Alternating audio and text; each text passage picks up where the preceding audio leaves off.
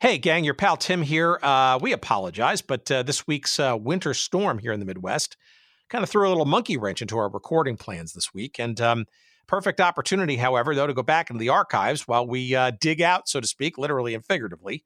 Uh, and we're going to go back to uh, May 2018. and this episode from the archives is spurred by a wonderful note that we got back over the holidays uh, from a guy named Russ Buhite. Now, if that name sounds familiar, well, uh, it ought to, uh, especially if you've been a longtime listener of this show, uh, because uh, this episode that we're uh, dragging back out into the from the archives from May 2018 was with Russ Buhite's father, Russ Buhite.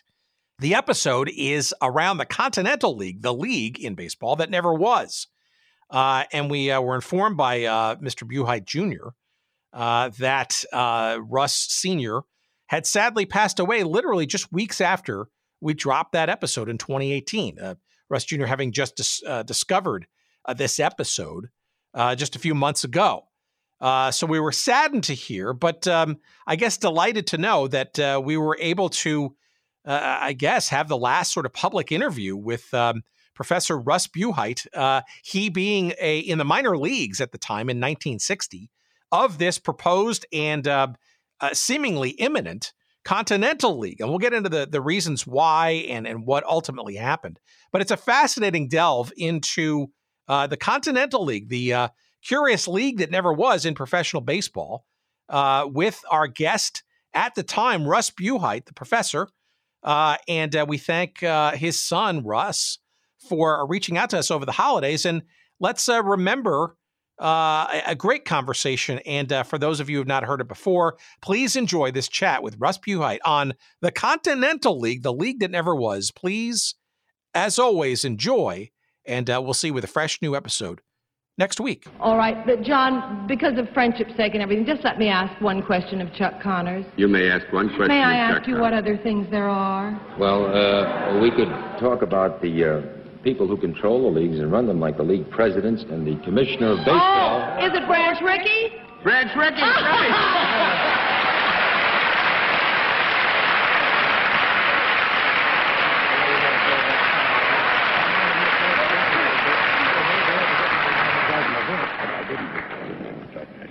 Mr. Rickey was a little bit concerned, Chuck, that he might have misled you a bit in, in, the area of disguising his voice, which he wasn't doing, because you would remember Mr. Rickey when you were a rookie in baseball. Would that not be right? I remember Mr. Rickey, who actually gave me my career in baseball. And it's a pleasure to see him again. It's a pleasure to see you, too. Thank you. Mr. Rickey, how about that third league? Inevitable is tomorrow morning. Well, actually, now, Mr. Rickey, the, the, new Continental League, you have five cities, I believe New York, Houston, Denver, Minneapolis, St. Paul, and uh, Toronto, is it? Toronto. Now, you have three more places. Have you had any inquiries for the other three places in the league? Uh, more than we can fill. The embarrassment is in the field of exclusion rather than inclusion. We shall have a very difficult time in choosing the other three. In fact, we're now laboring hard at the moment to choose a sixth one, which will be announced surely in the next few days. Ah, and what is your target date for getting the league underway with a full 1961. Schedule? Full schedule? Full schedule. 100 and what, 150 some odd games? I hope, 154. Major league schedule. Ah, and we're going to have another team in New York. I must say that uh, I'm not as knowledgeable about baseball, for instance, as Bennett is, who's a real fan.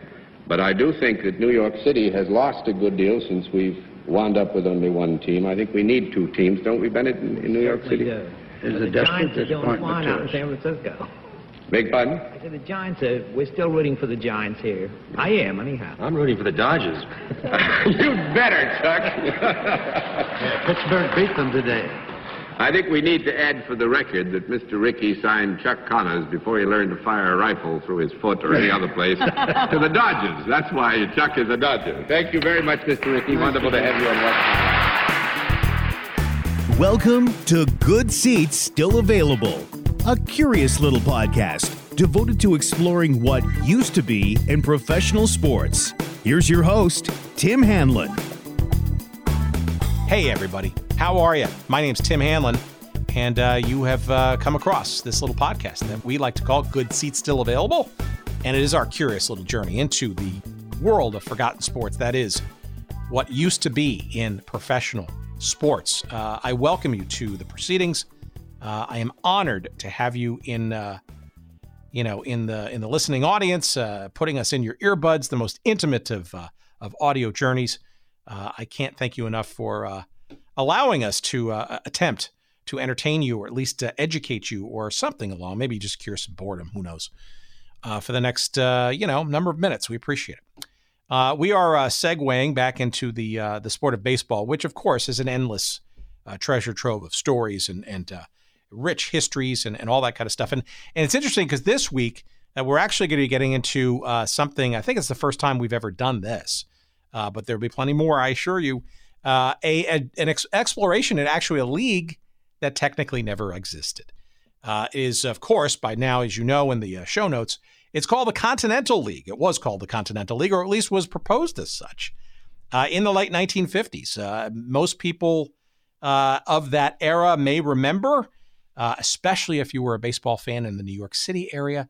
Uh, you will remember that uh, after uh, the end of the 1957 baseball season, uh, not one, but two, two teams uh, picked up everything that they had and abandoned New York for the West Coast. The, the siren song of, of greener pastures, if you will. the New York Giants, certainly in their, at that point, decrepit, was be quickly becoming decrepit.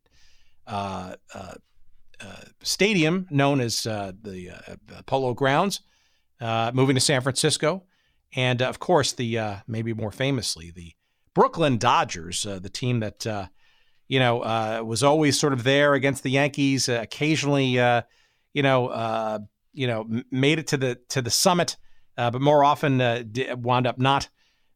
ripped the soul out of Brooklyn, of course, by going to uh, Los Angeles. And, and, look, New York uh, didn't uh, necessarily take that uh, uh, sitting down, shall we say, and um, you know to see two teams kind of just ripped apart uh, from the fabric of the New York City metropolitan area. I, you know, look, there's plenty of history as to why those things happened, uh, and uh, some of them for good reasons, and some of them for uh, questionable ones. But make no mistake, not everybody was happy to see these two teams leave, and arguably. a bunch of the folks in the New York area who were saddened to see these uh, these teams leave. Uh, in particular, interestingly, some of the uh, board members of the New York Giants, baseball giants, like uh, Joan Whitney Payson, who we'll talk about in our conversation uh, with our guest Russ Buhite uh, in a second, very much, along with Robert Wagner, the mayor of New York at the time, said, you know, let's we we got to get a team back here. I mean, to lose two teams, that's two thirds of baseball and to have only one team in the biggest metropolitan area in the United States, uh, that in the, in the form of the New York Yankees, dominant and as they may have been the American League, uh, we got to get at least a National League team back here. Why not? Can't we? Um, and uh, it's an interesting component to a much richer tableau of a story around this idea that was proposed that came out of a lot of this consternation in New York, but then also with other folks around the country who saw that the, these two California cities getting franchises wondered why weren't they also starting to get some kind of love from expansion, uh, knowing uh, in a post World War, uh, you know, boom time, 1950s going into 1960s, very prosperous time in this this country, that they could too also support uh, professional baseball. Places like Minneapolis, St. Paul, uh, places like Dallas, Fort Worth, uh, Denver, and Toronto Houston, you know, various Buffalo, of course, Atlanta, Uh, all teams uh, that named uh, and all cities mentioned as part of this eight-team league that was proposed to launch in 1961 to push and press the issue. Um, but we're going to get into all of that, all the various flavors of the story, whether it be markets looking for pro baseball at the highest level, whether it be New York feeling jilted uh, the idea of building a stadium generally in Queens, obviously the Jets slash Titans uh, were part of that story. Robert Moses, uh, the architect of of arguably modern day New York City architecture and and expansiveness to interesting results, not always positive. Uh, there's a whole bunch of stories related to this. And Russ Buhite uh, is our guest. He is the author of a very interesting book. It's actually a very personal journey called The Continental League A Personal History. And uh, as you'll hear in our conversation with Russ in a few seconds, uh, Russ was uh, actually in the minor leagues at that time as a pro uh, baseball talent uh, and was uh, part of the minor league system that was uh, committed to uh, being part of the Denver franchise in the Continental League and would have been Russ's shot at at the major leagues had things progressed and and solidified. they ultimately didn't, and we'll get into that story. But it makes it a very interesting one. It's not just sort of a look back historically.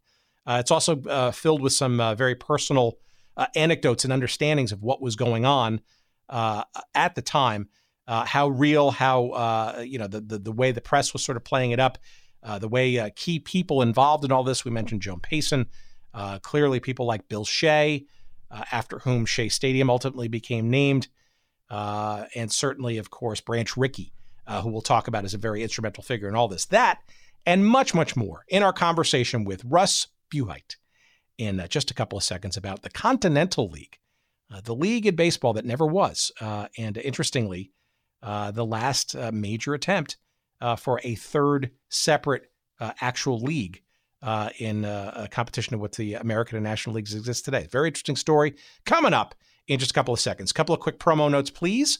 Uh, please en- enjoy these uh, fine uh, sponsors, if you will. SportsHistoryCollectibles.com. You know them, you love them, you can't live without them. Uh, if you don't know about them, well, you will soon find that you cannot live without sportshistorycollectibles.com, especially uh, if you have a sports fan uh, in your life, if you consider yourself a sports fanatic in in your own life. There you go. Visit early, visit often, as they say, and you will find it a, an amazing array of, of choices from the world of sports memorabilia. Some really, really cool stuff. Dean Mitchell, the proprietor of of the site, uh, he has a, a, whole bunch of, of great stuff, well curated, uh, well photographed. Uh, I urge you to bookmark it. And when you do find something that you just can't live without, and I, I promise you, you're going to find something over time, you want to make sure that you use the promo code Good Seats. Yep, the promo code, that's Good Seats. That's what it is. And you will get, of course, 15% off all of your purchases at sportshistorycollectibles.com. So give them a try. I, I guarantee you're going to find something uh, if you don't find something this week, come back next week and the week after. And don't forget that promo code. Write it down good seats. And lastly, but not leastly, if that's a word, uh, whatever, we made it a word, audibletrial.com slash good seats. Why do you want to go to that website, audibletrial.com slash good seats? Well, it's a good question. I'm glad you asked. That's the place where you, you, you, the listener, the person who's listening to this very podcast, can get a free audiobook download and a free month's uh, subscription to the Audible service to listen to and enjoy an audiobook. There's 180,000 plus titles uh, to choose from in so many different genres. I, I, can't, we don't have time to name them all. Uh, and uh, it is uh, yours for the free trial. One month subscription to the service, and importantly, most importantly, a free audiobook download. That's audibletrial.com slash good seats for your free stuff from our friends at Audible. Remember, you can cancel at any time, so give it a try uh, you will lose nothing by doing so. Get your free audiobook, enjoy the process, enjoy the book, and uh, you tell me if you don't enjoy the experience. Uh, we thank Audible, of course, for their continued sponsorship of our little podcast. All right, let us uh, segue, shall we, into uh, a, a, very fun, a very interesting, and a very personal journey uh, with our new friend, Russ Buhite, the author of The Continental League, A Personal History. I hope you enjoy it as much as I did.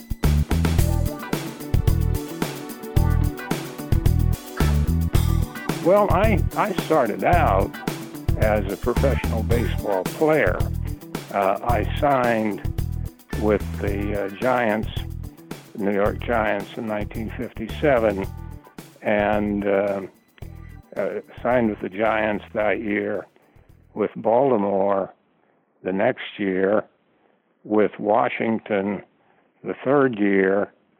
I always tell people that uh, three major league organizations saw fit to release me, and uh, it um, was fine. But I think, I think in those days it was hard to be given a chance to develop. In any case, I played. Uh, uh, I signed with three organizations, and then in 1960 when the, the Continental League came along, they were making contact with players uh, released too soon or players who had been considered prospects and uh, contacted me and uh, and I signed with Denver and was assigned to um, Forest City of the Western Carolina League. Uh, we'll develop, we'll follow up on that because it's it really is essential to the story of the Continental League.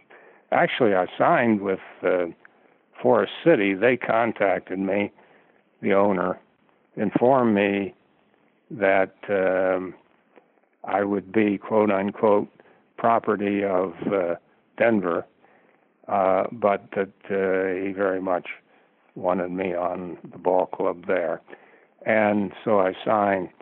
So I played uh, uh, 57, 58. I was released by the Orioles. 59 was with Washington in the Florida State League, and uh, then uh, after Washington released me, uh, I signed with uh, the Continental League uh, in the uh, the Player Development League, the Western Carolina League. Now, uh, in times that I've talked a little bit about the Continental League, I point out that one of the reasons that it was important was that it was important to me personally. you know, I thought, well, you know, I had given this game a chance, and this is going to be a serious chance because players from the Western Carolina League almost certainly would stock um, a major league club uh, in the the Continental League, and so it was important to me, and I had a very good year uh, in 1960. Uh, but I uh, I had a good year, but I could see a lot of things happening. Could see the undercutting of the league.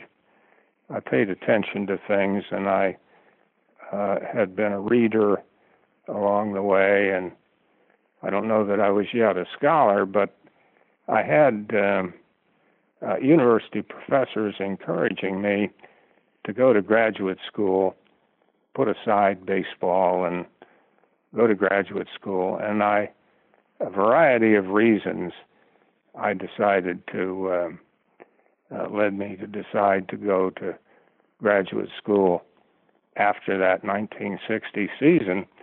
And of course, I'm glad that I did because the the Continental League uh, uh, went under, was really killed by the National and American leagues, and uh, if I hadn't gone to graduate school, and I did, the chances uh, there of my uh, my experience, good experiences in academe would have been uh, more limited than they were.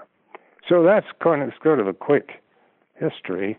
Oh, that's very that's very that's very interesting. Uh, uh, um, wow, so many things to unpack there. But l- let's start with uh, the sort of I, I, guess the minor league experience, right? So uh, yeah. these minor leagues, right? So I, we currently we know certainly how sort of the minor leagues, uh, plural, uh, sort of exist today. There's a bunch of independent ones, and obviously ones that are uh, deeply and uh, exclusively rooted with uh, the major league clubs. But uh, was uh, it, as you were considering or being told that the Continental League was uh, and Denver was your future, um, how was the minor league system sort of apportioned, so to speak? Because you're mentioning Baltimore and Washington, obviously the minor league franchises associated with those. But but where is the talent pool and the alliances for uh, a new continental league that didn't really even exist yet. How how were how was that even happening? Well, that's the thing. It it didn't really exist, and uh, that was going to be a problem, and that's really uh, what undercut the Continental League, the uh, whole issue of access to players.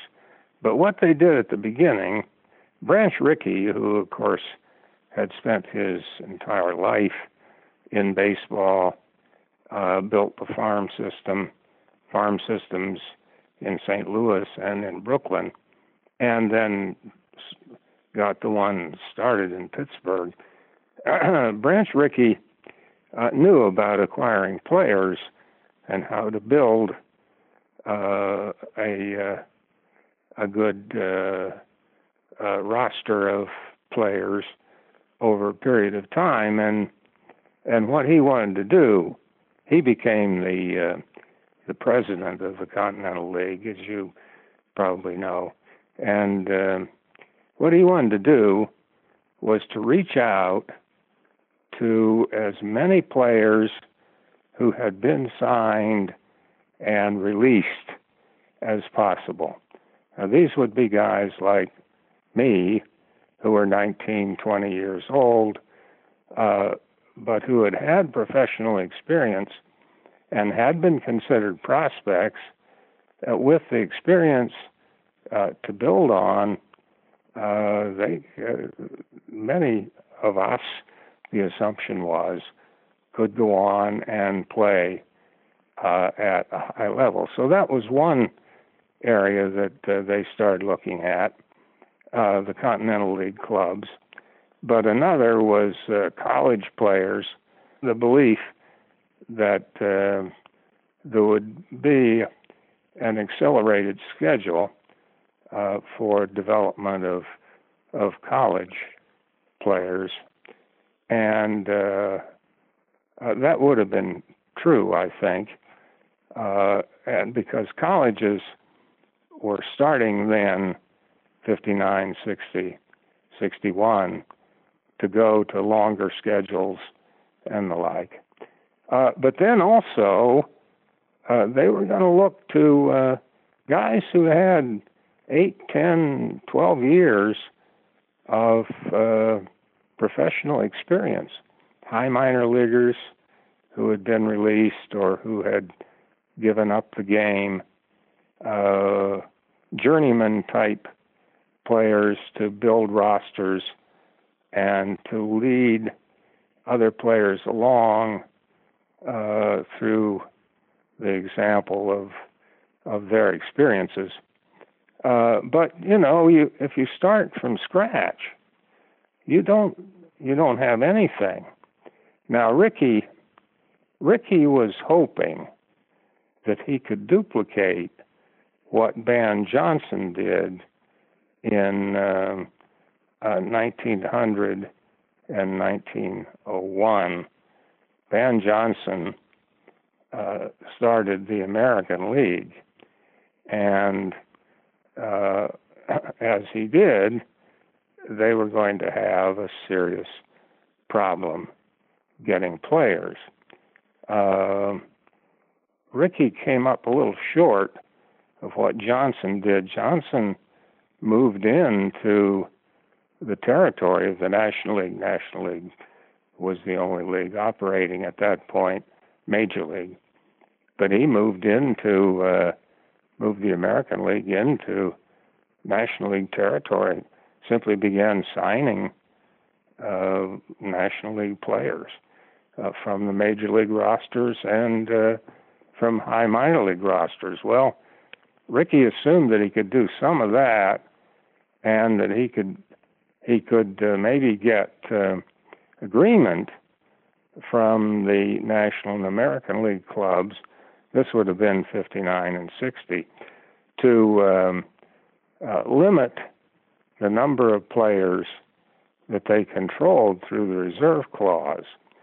He was hoping for a while to to limit the number that a major league club uh, could reserve to 40, the 40 man roster.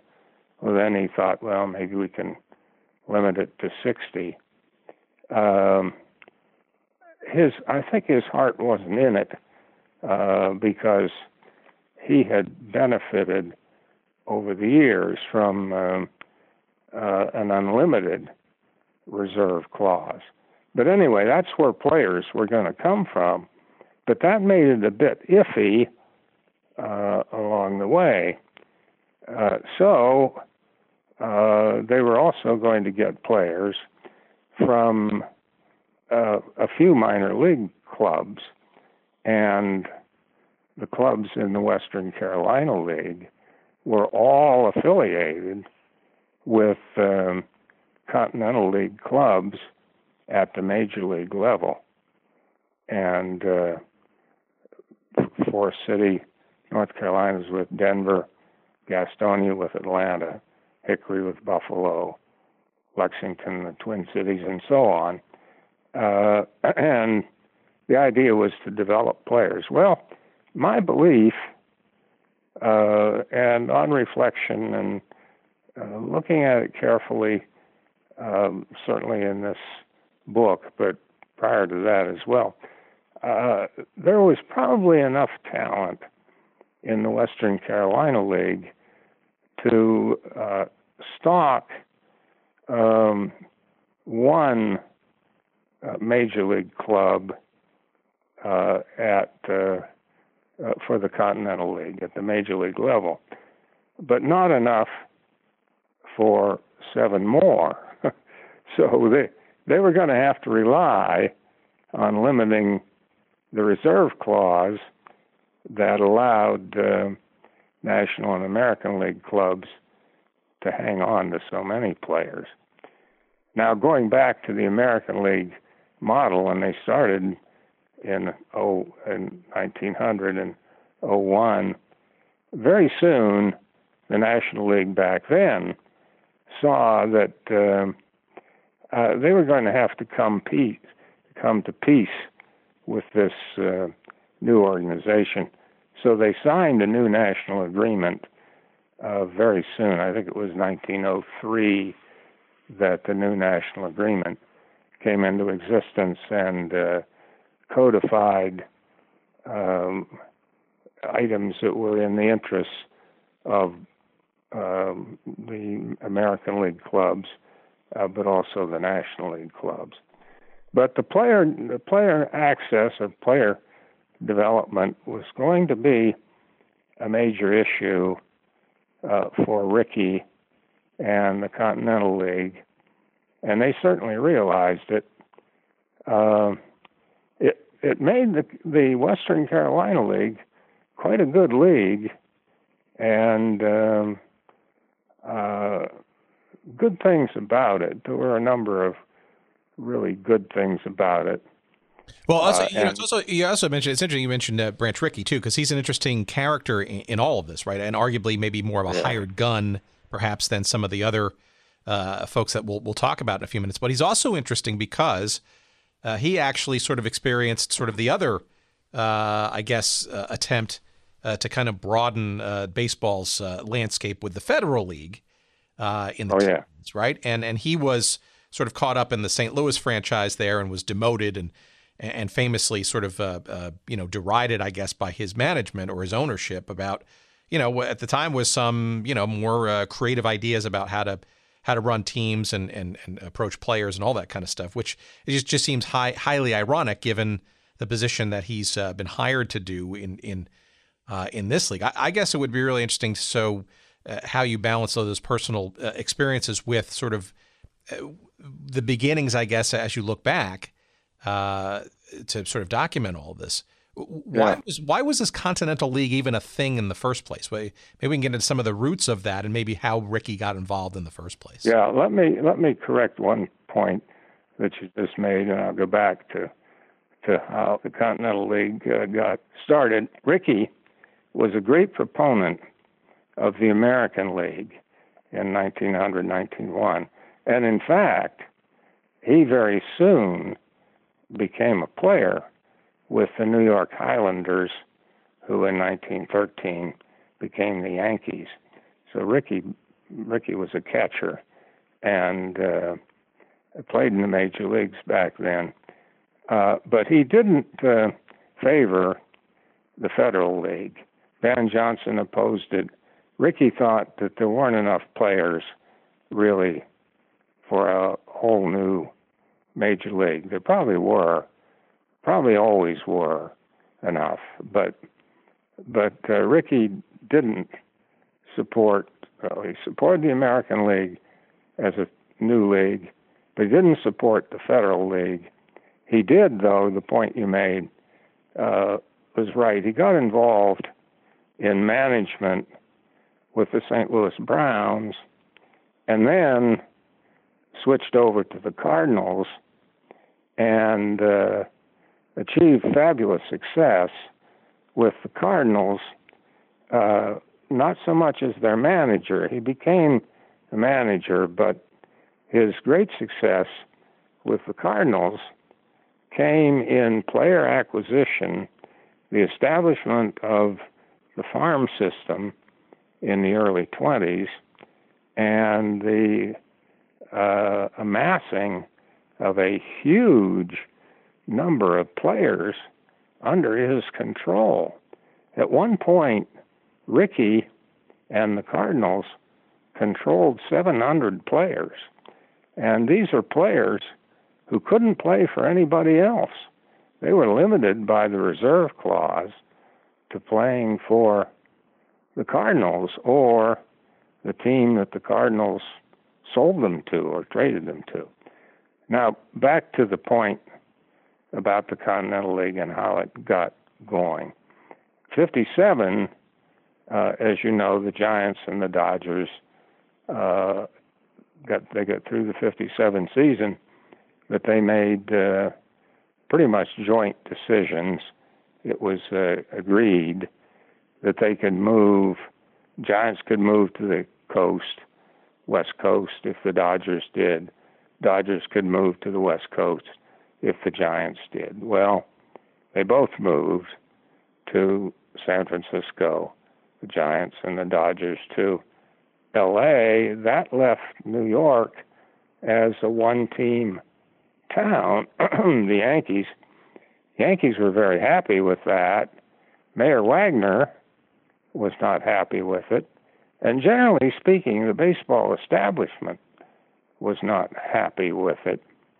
Uh, Wagner appointed a committee to um, uh, see what the committee could do about bringing another major league club to New York, uh, a National League club. So they'd have the Yankees, but then they'd have a National League team as well, uh, a team that would kind of fill the void the Dodgers and uh, and the Giants. Well, he he didn't succeed uh, in that Wagner, needless to say. He tried bringing Cincinnati, and turned out they they didn't want to move. Tried bringing Pittsburgh.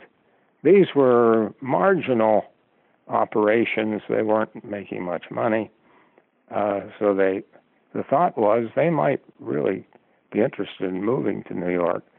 Tried bringing the Phillies, Philadelphia Phillies, uh, to New York, and as it turned out, uh, uh, none of them uh, expressed great interest in coming to New York. So um, Wagner uh, urged that the committee do something else. Well, on the committee, uh, one of the prominent figures turned out to be the, the most prominent figure on Wagner's committee was was William Shea, Bill Shea, uh, and uh, uh, Shea went to Rickey.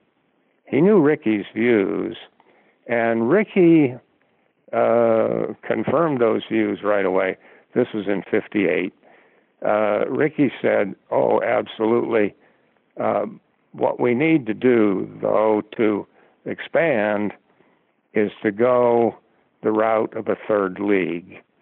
Uh, that's the best way to expand. You get eight teams in a separate league from the National and American League teams. They'll play among themselves. The disparity in talent uh, won't be so glaring. Uh, and after two, three years, probably three years at the most, Rickey said, we'll be lucky or be ready to compete with the National and American leagues, even in a World Series, uh, round robin World Series. And that was the basis of Rickey's view.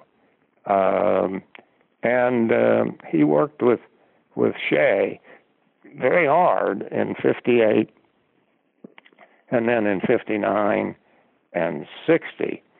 Now, in 1960, uh, the machinations on both sides became, well, pronounced.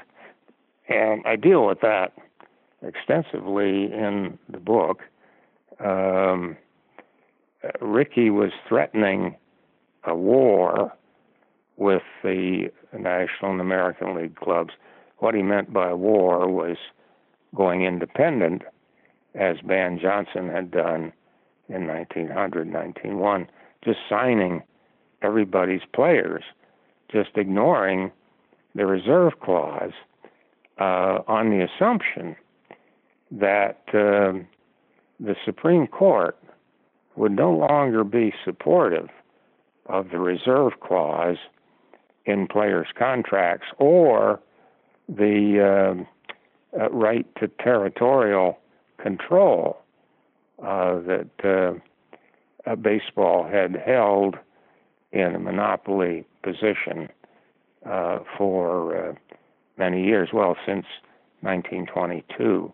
That's, of course, a story in itself. But as Rickey threatened that, and Shea did, the owners were nervous, but not so nervous not to fight back. And so they would, uh, they did all, and the owners did all kinds of things to um, undercut the Continental League. Um, at first, they s- suggested they were supportive of the third league mode of expansion. First, they said that. But then they started hinting well, maybe we could expand the National and American leagues by a couple of teams each. So we'll give Minneapolis St. Paul a team. Uh, and uh, uh, then we'll move an expansion team uh, into uh, uh, Washington. we'll put an expansion team in Houston. They began talking like this. Well, even the owners who quickly got on board as owners of franchises uh, in the Continental League. I mean, these were people with lots of money and uh, well positioned, but they wanted, they kind of wanted in the elite club. They didn't want to be Continental Leaguers.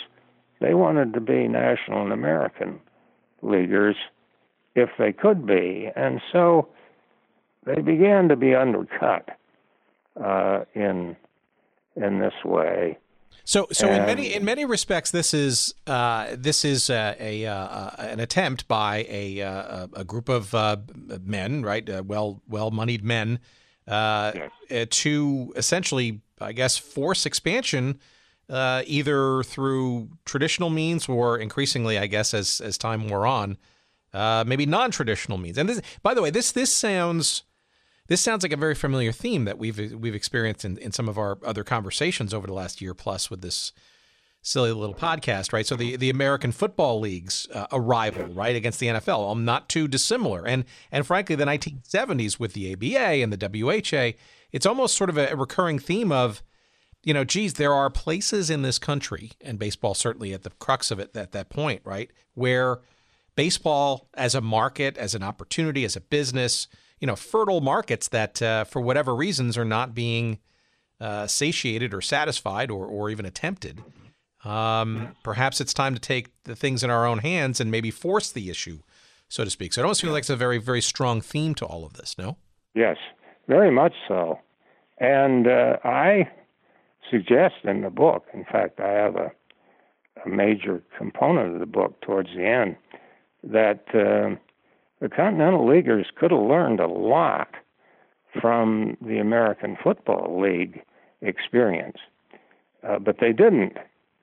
And one of the reasons they didn't was that they they began to be effectively undercut by the National and American League clubs and they they wanted to be uh, members in good standing of the elite organization, the already existing major leagues. Uh, but you know, to prove your your point, uh, uh, reinforce your point, we've we've had um, since 1960 the addition of 14 new ball clubs. Isn't that right? I think it is. Yeah.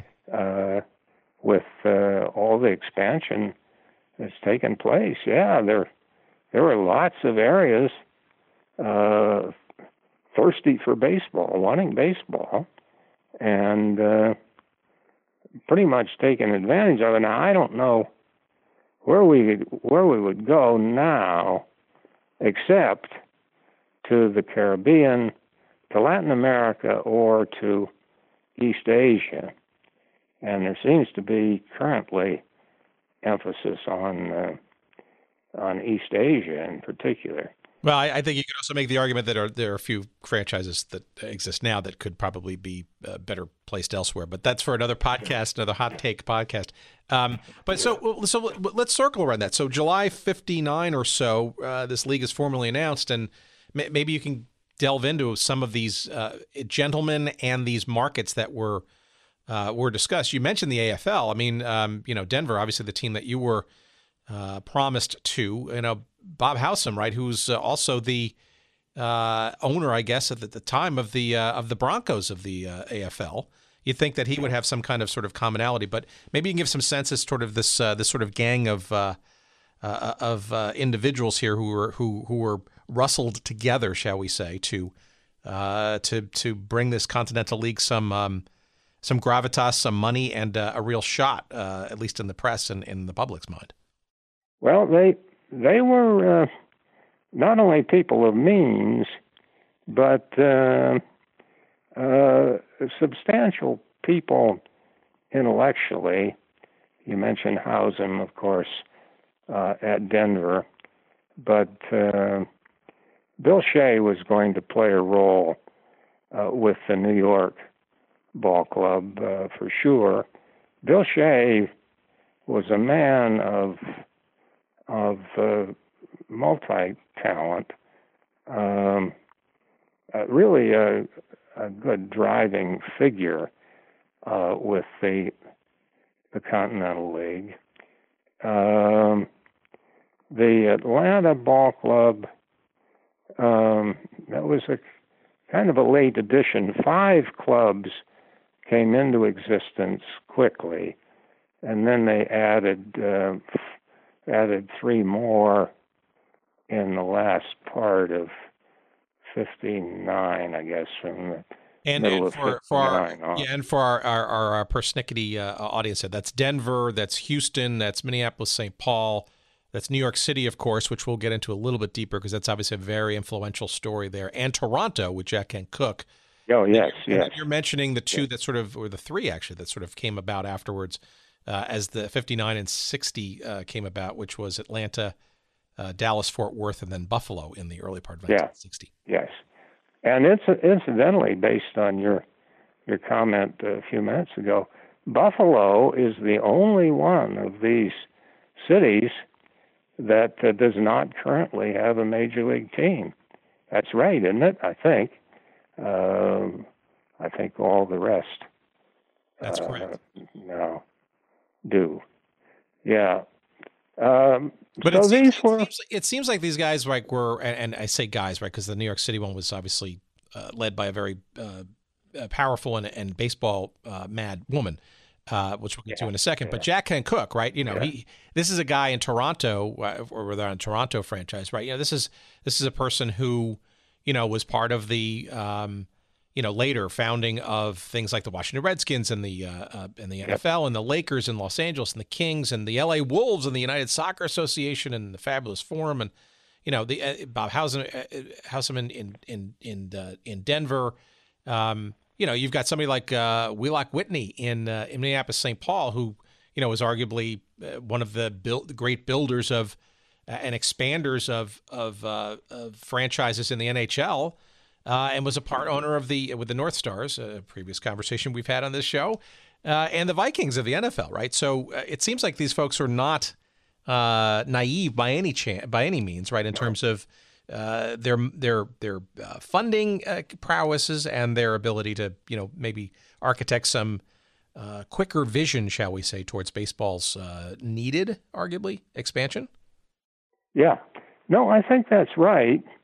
And and baseball, the National and American League uh, people played it well in the summer of 1960 and uh, uh, got to Shea. Um, they they got to the different owners in one way or another to get them to kind of turn and to then endorse uh, the uh, existing league uh, way to expand. But but you're right; these were these were powerful people, uh, wealthy people, uh, and Rickey. Well, they they all agreed to this uh, as the league was forming. They agreed that there would be a penalty if any of them defected. I think the penalty was 2.5 million. Well, in 1959-60, that's a significant penalty. That's the equivalent of probably 20 million or close to it uh, now. Uh, and so there was a kind of a bar against uh, easy defection. But then when they got the the assurances from existing clubs, National and American League clubs, uh, to go to expansion. And they they began uh, uh, jumping on that route, and Rickey couldn't hold them together. If Rickey had been a young man like Ban Johnson, he might have pulled it off. I I don't know. Rickey Rickey, I keep coming back to Rickey. Rickey is such an interesting figure. He was accused of uh, putting together socialized baseball uh, with his his new economic model for the Continental League, and I I point out that that's one of the really interesting features of the new league, but it wasn't uh, a socialist model. Uh, it was really a corporate model. Rickey had in mind that the new league would operate sort of like uh, U.S. Steel did. You would you would sign the corporate entity would sign all the players and control all the players and control salaries and control training sites, control everything, managers, everything, and apportion the players uh, to clubs as they needed them, sort of the way a large corporation would do in moving personnel around within the, the corporation.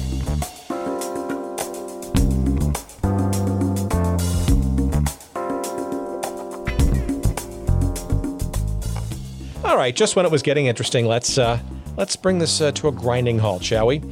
Ah, just kidding. Uh, we got to pay the bills around here, and uh, our friends at Audible have been very helpful in attempting to allow us to pay some of those bills, and uh, we want to call them out now uh, and remind you that a free audiobook download is yours for the taking, and also a free one month uh, subscription to the service uh, of Audible at audibletrial.com slash good seats. Again, audibletrial.com slash good seats for your free one month trial of the Audible service and, interestingly, most interestingly, a free audiobook download for you to enjoy. 180,000 titles and growing uh, every day to choose from, and there's uh, absolutely no excuse to not find at least one title amongst that uh, cavernous uh, selection uh, available to you that uh, you won't find to be enjoyable and and good for the soul, including a couple of books that might be interesting to our audience. And yes, some new ones, frankly. Uh, that I'm finally listening to. One that I'm listening to right now uh, is by Carson Cunningham. It's narrated by Paul Bamer, and it's called Underbelly Hoops Adventures in the CBA, aka the Crazy Basketball Association, which is really, of course, about the Continental Basketball Association, which for many years was sort of this ragtag minor league uh, of the NBA. And that's uh, it's a book I'm about two chapters into right now, and uh, hopefully maybe a guest will get uh, for a future episode. Also, uh, in my queue, next up uh, is another guest that I'd like to get. Uh, and her book that she wrote is also uh, narrated by her. Her name is Jeannie Buss. And of course, Jeannie is the uh, daughter of Jerry Buss, of course, the uh, wildly successful founder of the Los Angeles Lakers and the LA Forum. And Jeannie is, uh, is clearly today the brains behind the Los Angeles Lakers today. she and her brothers were active, of course, in things like, along with her father, World Team Tennis uh, the Major Indoor Soccer League with the LA Lasers, all kinds of stuff. So uh, her book is next on my list. That's called Laker Girl, and that too is available on Audible. And again, it's one of the uh, the many thousands of titles that you can choose from uh, when you go to audibletrial.com slash good seats. And again you too can get your free audiobook download to give it a try perhaps one of those two or perhaps one of the other 180000 titles uh, available to you as well. Uh, give it a try audibletrial.com slash good seats. Thanks for listening and back to our conversation.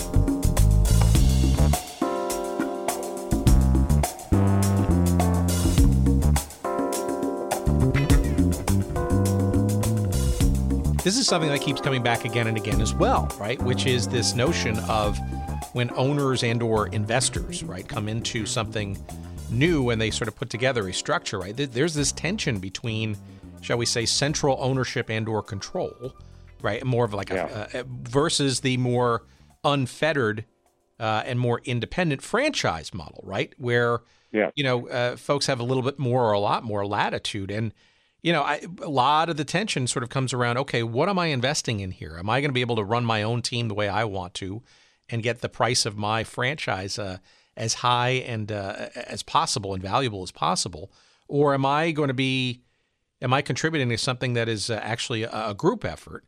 uh, which may yeah. actually limit my individual capabilities of, of of, of, running a profit and or a sale at some point, right? And it's a very interesting dynamic because not every owner has sort of that long term or medium term vision to kind of take one for the collective team, so to speak, versus trying to see the immediate opportunities or or perhaps maybe you know blinded by opportunity uh, to you know kind of just run their own thing and get out quick and, and make some bucks. Yeah, well, we see this in all areas of sport now. We we certainly see it in the NCAA, which you would think would be removed from it about as far as can be. But the NHL, you know, I mean the uh, NFL, watch the NFL as they prepare for the draft.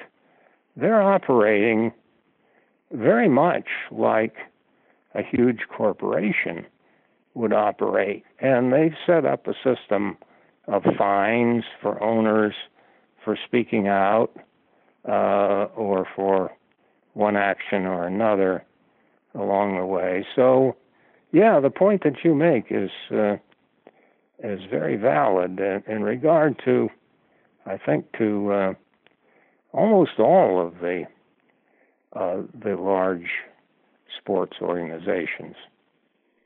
Well, it doesn't seem like the uh, the the uh, rules that were sort of put in place, and I'm guessing Shea and Rickey uh, were sort of instrumental in sort of uh, crafting these, right? Where owners basically had to agree to pay a a, a certain amount of money to sort of you know 50 grand, I guess, to sort of be a, have a place in the league, and and then commit a, an investment, a capital of I think it was a 2.5 million dollars, not including any potential stadium costs, and and having even some seating capacity. Uh, uh, yeah, limit, yes. Know, uh, Thirty-five thousand, I guess, was sort of the sort of the minimum. So th- those seem to me kind of.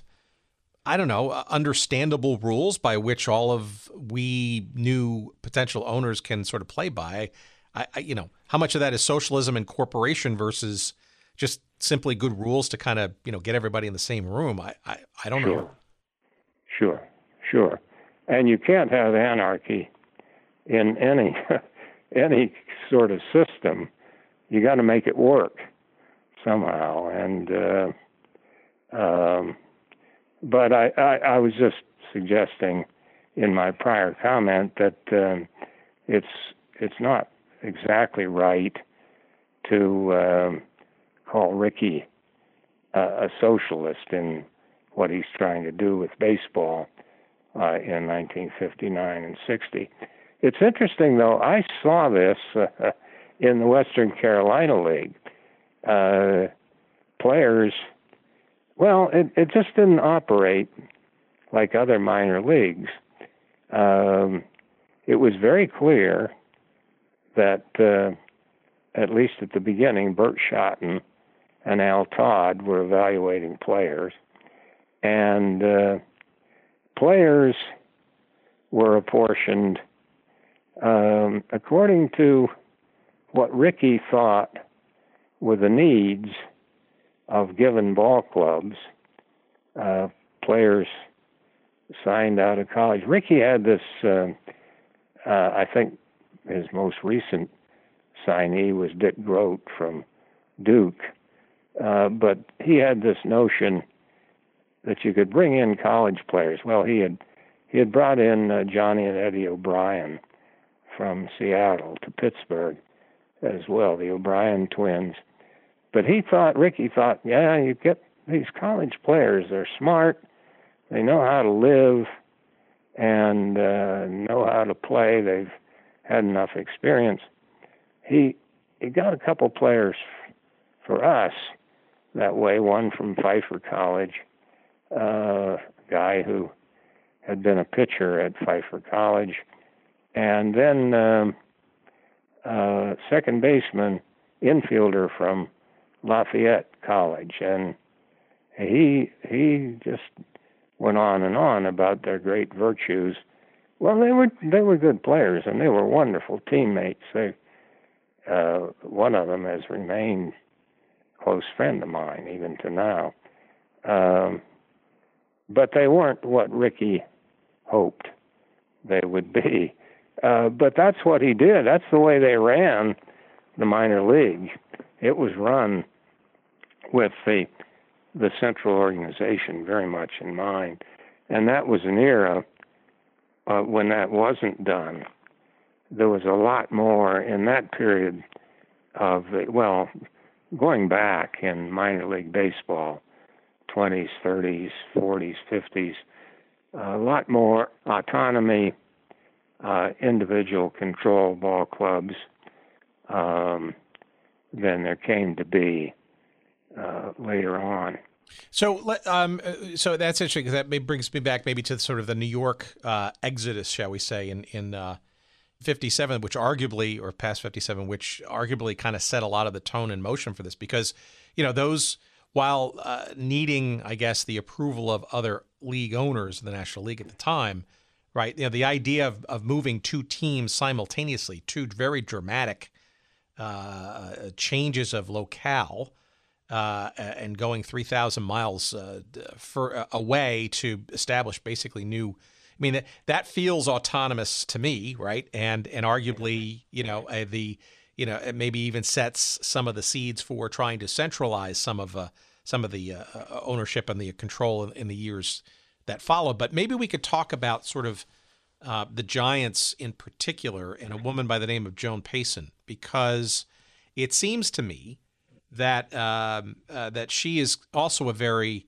uh, uh, interesting and, and influential figure in all of this. Not not only in addition to, but in addition to uh, Branch Rickey and uh, Anta Shea, because you know she's kind of the one that uh, you know that kind of maybe pushed sort of the New York story maybe to the front of the conversation, perhaps. No.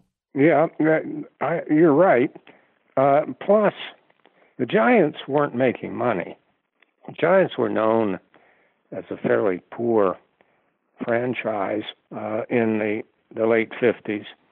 And uh, the Dodgers were certainly not all that uh, Walter O'Malley thought they could be. Uh, but uh, uh, the the Giants had that old ballpark, Polo Grounds, was decrepit. Um, I guess you could say the same about Ebbets Field. Uh, but uh, the ballpark that uh, the Giants played in was was really not satisfactory, uh, and something needed to happen. Whether they could be uh, they could have their situation improved or not. Nowadays, I guess uh, you just build a new Yankee Stadium. Uh, if you if you need it, you just uh, you just build it. Well, I guess what I, what I, was sort of sort of getting at is that, and, and again, this is my bias having grown up in the New York area, right? It seems that um, you know, obviously between what uh, Ms. Payson and what uh, what Shea were involved with, obviously Branch Rickey having been in the New York area for quite some time, uh, the idea of you know, it seems like a lot of the impetus uh, kind of generated around sort of a core of uh, getting New York a second team, and then then by in some respects almost sort of branching that out a bit into you know there are other markets that could benefit besides New York getting a second team, and and sort of the sort of overall halo of expansion. Um, I know, it just feels to me that the whole New York thing, and maybe this is having grown up as a kid being a nominal Mets fan, uh, is a sort of a um, you know, uh, with Shea Stadium, obviously named after Bill Shea, uh, and uh, and all the sort of things behind it. It almost feels like that once, uh, and you mentioned it earlier. Maybe we get some more detail. Once the American and National League started to kind of budge, I guess, in terms of maybe starting to drip out plans for expansion, maybe a little bit faster uh, than was uh, prior to the announcement of this Continental League it almost feels like once the Mets were effectively deemed a franchise, um, that the whole notion behind a continental separate third league kind of dissipated and, and, rather quickly. No? Uh, yeah, it did. Uh, it's interesting, though, uh, some of the leaders, Rickey, of course, included, uh, believed that this was absolutely, totally the wrong way to expand. Uh, Rickey said to everybody who would listen, These people are not your friends. They're cutthroat operators who uh, uh, will be attacking one another, competing for players all over the place, uh, trying to uh, uh, do their their opponents in, uh, and they're all going to they're going to finish last and so they won't be able to compete. Well, I suppose the the one ball club that gives lie to that the quickest was the Los Angeles Angels. They finished a few years later. They finished third or fourth, but uh, you know the Mets Mets weren't any good for a long time, and so Rickey and and some others just thought, oh man, uh, this is not the right way to do it, and they they talked it down a lot. Uh, but there was this uh, sort of a, uh, inexorable uh, baseball momentum, uh, expansion momentum that built up. I mean, I think you're right on that point, and it continued and and with each passing uh, expansion, they've done a little better about uh, the clubs and the players available for draft and uh, the other things. The supporters of the Continental League, I still believe, my own experience, that the Continental League would have been the way to go if the National and American League clubs, uh, and I keep saying National and American League clubs because Ford Frick, Ford Frick didn't run baseball. The owners really ran things.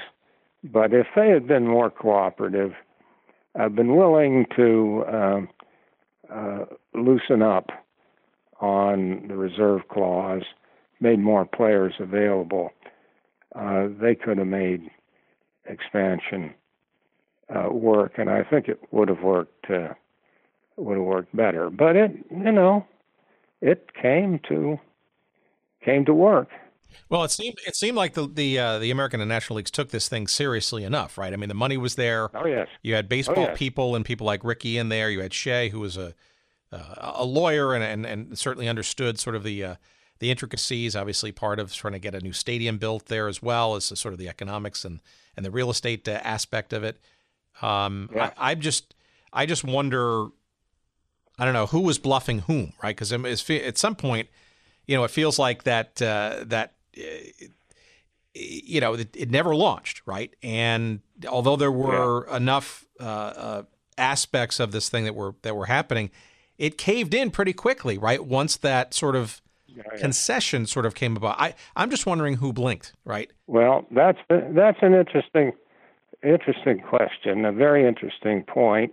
And Rickey uh, did not uh, quickly enough, it seems to me, or firmly enough, disavow the notion that he had set all this up uh, and that what he wanted was expansion, and he didn't care if it was the National and American leagues. He didn't care if it was the Continental League. Um, he didn't. Uh, once expansion of the regular clubs became the route, uh, Rickey sort of was willing to maybe bask in glory that he didn't deserve. Uh, because if you read read the Rickey papers, read the documents, man, he is uh, he is firmly and bitterly opposed to uh, these guys who made expansion happen uh, in the the other way. But then, when he saw the inevitable, I think he he just sat back and thought, well, okay, let's go with that. And when he would be asked, he just wouldn't. He didn't comment uh, too much as time went along, and he moved to St. Louis again. Went to work for the Cardinals again uh, after the the summer of uh, 1960. Well, in, in February of 60, right, uh, the, the uh, February 18th, as a matter of fact, of 1960, is when uh, the league folks actually uh, revealed a whole bunch of, of, specific plans, including an opening date of April 18th, 1961. But it's interesting, and I, I don't know any of the details here, but it was Rickey and Jack Kent Cooke making that announcement. Um, so I'm wondering, you know, like what was Cooke's role? Like why was he versus say the others? You know, why was he the sort of uh, owner person representative, I guess, of of that? Right? Was Cook really, you know, sort of behind all this as well? And or, you know, was was this announcement made with any knowledge that that some of these new franchises were going to be uh, at least uh, thrown into the mix by national and American leagues? Uh, or or was it? You know, I, I just I, I, wasn't there at the time, right? So the the dynamic of that announcement, right, was that sort of fully in the belief that this is going, or this is sort of another act in in some theater that you know ultimately and pre- again pretty quickly, right? Uh, I think by what August of '60, the whole thing yeah. had been disbanded. So yeah, August. Yeah, well, you could be right about the the theater aspect of it. No, I don't think so at that time, in February, uh, the the owners who were most dynamic were uh, Cooke uh, and George Kirksey in Houston, and Bill Shea, uh, along with uh, Rickey, and uh, I think Kirksey I think Kirksey, there was no doubt about uh, uh, Kirksey's faithfulness, and I don't really think so about uh, Jack Kent Cooke at this point uh, either. And I think that uh, Rickey was coming off a kind of a high at the end of the year of 1959, and then they set up the Western Carolina League Houston wanted uh, three leagues, four development, three or four development leagues. I don't know what uh, the Toronto ball club was favoring. But you're right in saying we weren't there. You can't, when you're not there, you can't read uh, facial expression. Uh, you can't read lots of things that you might understand better if you were. It's like understanding the Constitutional Convention of the spring and summer of 1787. Uh, if you could have been in the room, there are lots of things you could understand better uh, than uh, than now in hindsight. So, what do you, uh, in your perspective, from your perspective, right, as somebody who who almost would have gone into this league, right? So, when you were in the farm system, what what were you being told, uh, and what was your feeling, and, and how much of it was, how much belief did you have, and or when did you sort of see the sort of writing on the wall that this league was not going to happen? Yeah, I followed it uh, mainly in the sporting news, and uh, uh, with one or two teammates. Nobody was talking about it very much. They were interested in the league continuing to function. The league was pretty well funded, quite well funded actually, and uh, we wanted that to continue and not fold. So many leagues were folding, minor leagues in those days, and we didn't want that to happen. Uh, but I I was looking at it a little bit differently than than most people. Uh, I thought that um, uh, this this held out a real opportunity uh, for me and maybe some of my teammates.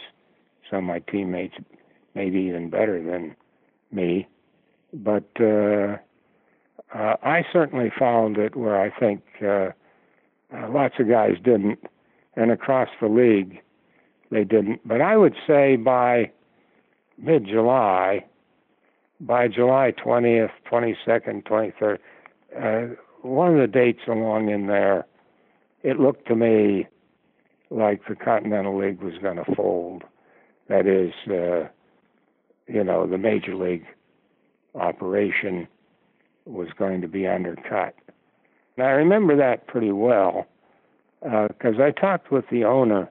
The owner of the ball club in Forest City was a good guy. He liked to drink a little, uh, and uh, uh, I I never hesitated to talk to him about things, ask him questions about uh, different things, and uh, I think I got a pretty good scoop from him that there wasn't much chance uh, of the uh, the Continental League itself becoming a major league in 61 and 62 and on. Though I think he believed, and it was true, of course, that the Western Carolina League was going to continue. He was pretty bullish on the Western Carolina League. Now that's I remember that pretty distinctly. But other than other than those things, been a long time ago. A lot of other things happened in my life, uh, but uh, that's kind of the way I remember it. Well, look, if the Continental League had uh, had actually happened, though, do you think, uh, and, and assuming you were your play was uh, uh, decent enough to to get a look, um, you think you would have played the next year in Denver? Uh, well, here's the question. Here's the issue. The next year, it would have had to operate. If it had operated, I probably would have played because I wasn't. I wasn't really tired of playing, um, and I assumed that I could go to graduate school at some point. But uh, I I loved the game, and uh, and wanted to play if the the, uh, the Denver Ball Club of the Continental League didn't operate as a Continental League club, all the players, including myself, were under the control of the Tigers, Detroit, who had the general working agreement with uh, Denver of the American Association. So that was a conflicting issue in my thinking in the fall and winter of um, 60, 61. They sent me a contract, Denver did, but I knew that because the Continental League had folded or been undercut, that I, you know, I'd have to make it within the, Tigers system, and I probably wasn't going to have a chance to play uh, in the American Association. Now, I learned in going through the Rickey papers and looking at all the evaluations of players. In my own case, I received uh, pluses for running speed, pluses for strength of throwing arm, pluses for fielding, but uh, uh, flat line for uh, home run power, and I was um, uh, listed in each case where I saw a listing as double A. Now, I think that what that meant, I mean, I'm pretty sure that that meant that uh, that's what they that's what they saw that I would be a good double A player. Uh, but you know, once you've once you've identified yourself as a good or decent double A player, well, you can play beyond that. Certainly, play beyond that. Um, I didn't have any question about uh, my abilities along the way, but I didn't. I didn't hit home runs, and uh, as a first baseman outfielder, um, that I r- realistic uh, thoughts probably would have taken over before very long. So I I might have played for another year, maybe not beyond that. I don't know. But well, that double A, that's that's interesting. When I I look at it now from the perspective of a uh, nearly 50 year academic career. Well, I could have been a double A ball player and uh, uh, had a life of uh, maybe managing in the minor leagues and riding buses and doing this and doing that. That would have been it. well, I, there there might have been some silver, silver lining though. So as you make your own decision about you know uh, moving on to to you know your uh, your extended uh, academic career, um, I, am wondering if if some of your uh, your teammates and and and uh, and others around you at the time had even maybe if you were incapable of of doing so, but looking sort of somewhat longer term, because it does seem that uh, around that time, you know, despite the demise of of this Continental League, which never fully actually launched, there was movement towards uh, opening up uh, more fertile franchise territory for more teams in Major League Baseball, right? So that's that sounds like that translates to eventual, although not immediate, opportunity for more players. No. Yeah. Well, I I tell you, I know I could play first base better than Marv Throneberry. I couldn't. Many people could have. I couldn't. I couldn't have hit the home runs that Throneberry hit, though. Uh, you know the great story. Uh, the, my favorite story about Throneberry. He hit a triple uh, one night. Casey Stengel was man was uh, coaching at third base. I think he was, but uh, Throneberry was called out for missing second base, and Stengel reminded him that he had missed first base too uh, in circling the bases. I wouldn't have done that. Uh, I I knew how to touch them all uh, in the times that I did it. Um, so yeah, that's it's interesting. There were ball clubs available, uh, and uh, there would have been some chances. Yeah, would have been, but so much depends on how well you play at a given time, how you show up at a given time.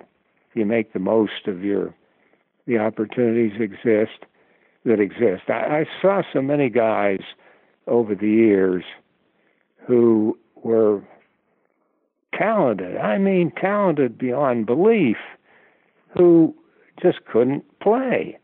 They didn't know how to play, or they they just couldn't play. On the other hand, I've seen so many players over the years who had just marginal ability, but who were they made themselves great players. Dick Groat, for instance, Dick Groat couldn't run, he couldn't throw, but he was a, an outstanding major league shortstop. David Eckstein, who most recently played for the Angels and the Cardinals, he didn't have uh, major league ability, but but he certainly uh, showed it. Pete Rose couldn't run very well. Pete Rose didn't have a very good arm. He could certainly hit and uh, proved himself in that that sense. But you can go through uh, the histories of, of Major League Baseball and identify just lots of players who might not have been great on the ability side, but showed up well enough, showed up that showed that they could play, got a chance, and had good uh, good long careers. So a lot depends, I suppose, on maybe what we call intangibles. You think? I think so.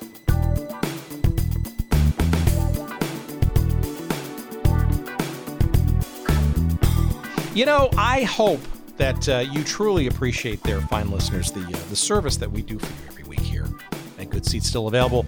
Uh, if you are not benefiting uh, and taking advantage of all this uh, this knowledge about sports history and forgotten sports history at that, uh, such as our conversation with Russ about the Continental League and its importance, and for people who don't know about it, and and the importance of what it represented and put into motion. when you go to cocktail parties or you are uh, on the golf course with the buddies, or you're sitting on the sideline watching your kid's soccer game and you're trying to come up with some interesting chatter uh, to uh, uh get through the game and the weather, perhaps on the sidelines. Uh, these are tidbits of uh, great value, and I hope you're using them wisely in in your conversations and in your you know your exploration of, uh, of uh, discussions with various people uh, in your daily lives. Uh, I hope that uh, you're finding this stuff as interesting as I do. I, I, I find it fascinating, uh, and I know a certain segment of you out there in listener land do as well. I, I, know this because you are very kind to send us some notes and some tweets and some emails and all that kind of stuff, and we appreciate that. We also appreciate you doing that uh, on our website at goodseatsstillavailable.com, of course, where you can search up this episode with Russ Buhite. And uh, also, when you find that episode, you can uh, click on uh, some links there. You see some great photography that we uh, we unearthed about uh, the Continental League and its its positioning and all the various people involved. And of course, you can find the link to the book, The Continental League: A Personal History. It is published by our friends at the University of Nebraska Press. And uh, by buying the book uh, or clicking through that link uh, on our website at goodseatsstillavailable.com, you will, of course, give us a little, a little uh, uh, financial love, a few shekels, if you will, uh, and that's a good thing for us because that helps defray some of the costs for getting this silly little podcast out there and into the ether and into your earbuds. So we appreciate you doing that. And while you're at goodseatsstillavailable.com, make sure that you also click around to find out our our various social media uh, places where you can follow us uh, during the course of your day. Uh, we'd like to put out uh, imagery and, and tout uh, what's going on this week in the show. Uh, people tweet at us, and we certainly like to respond, and we appreciate you doing that. So at Twitter, you want to find us at Good Seats Still. on Instagram, you'll find us at Good Seats Still Available. And you will also find a little Facebook page devoted to our show as well. as long as we decide to stay on Facebook, who knows? Uh, it, uh, it's a day to day proposition, but uh, for all intents and purposes, we're still there now. You'll find us there too. And uh, again, of course, you know the website. Feel, feel free to visit us early and often, send us some email, etc. Uh, lots more good stuff coming up in the uh, weeks and months to come. again, we appreciate your responses to the show. We're, we're overwhelmed. we've, we've certainly tapped a nerve, we think, with this kind of programming, and we appreciate to no end uh, your support and uh, listenership. So until next week, I bid you all a fond adieu, and uh, I wish you nothing but safe travels and uh, and goodness until until we talk again. Take care, everybody.